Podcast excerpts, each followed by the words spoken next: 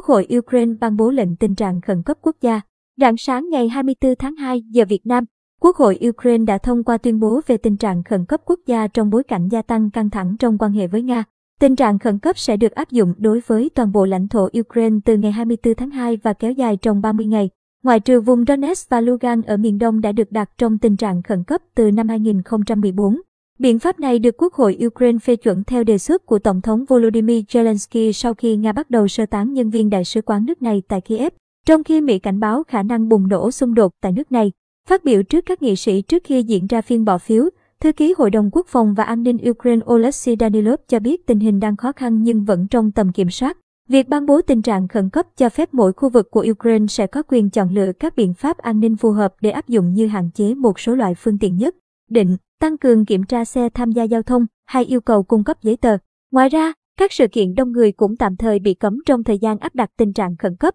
Riêng tại thủ đô Kiev, lực lượng an ninh sẽ kiểm tra gắt gao hơn các cửa ngõ chính vào thủ đô, nhà ga và sân bay.